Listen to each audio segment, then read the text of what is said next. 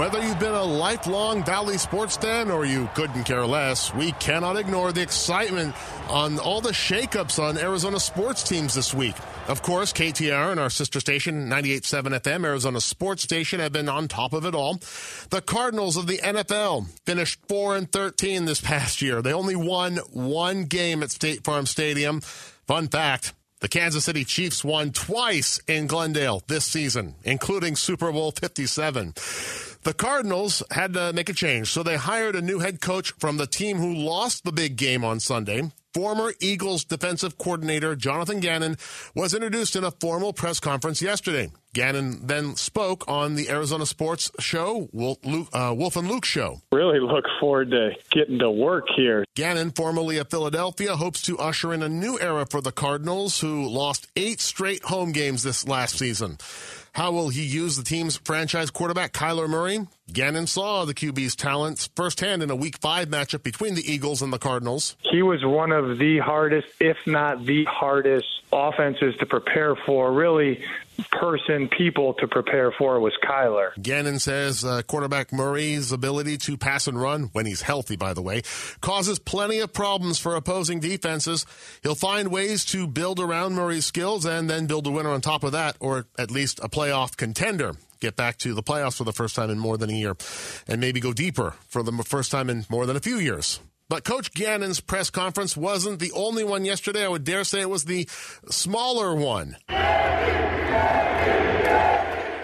KD, KD, KD, thousands of fans, Suns fans gathered at Footprint Center to welcome superstar Kevin Durant to the Valley, the Slim Reaper, uh, other nicknames too, Durantula. As Arizona sports host and columnist Dan Bickley said on ArizonaSports.com, it felt like a press rally or a pep conference. It was huge for sure.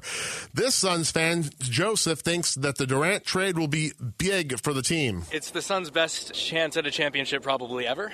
Getting this guy is a once in a generation opportunity. And Durant himself says he wants to hit the court and prove that the Suns have a chance to win it all. I know how significant a championship is to a franchise and to a city, and I'm looking forward to, you know, getting back on that road to try to do it again. Durant got tired of Brooklyn and he wanted to come to Phoenix to play with veteran Chris Paul and Olympic gold medal teammate Devin Booker. But the Suns traded their future for the present.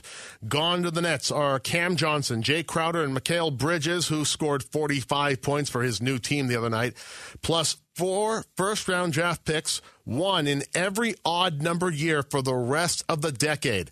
Durant still recovering from a right knee injury. His Suns are just above 500 and fourth in the Western Conference standings. So how soon will the payoff come? We can only wait and see. Jamie West, I've got a question for you. Do you okay. think do you think the excitement outweighs the what ifs at this point? I still have a lot of what ifs. You do, huh? Where we got a lot of writing on one person there. I, I would So- I would agree with you. Yeah, on, on both teams. By the way, I mean Right, we're hoping right. for, for healthy franchise players, and Right. you know they gotta they gotta show they can win too. So I mean, I, I wonder how long the excitement will last. I, I'm hoping. Uh, I- I love the fact that it's generated so much excitement. I can't wait for the first game. You know, when he's out there in his Suns uniform, um, and also for the Cardinals as well. You know, we're only what less than two months away from Um, camp.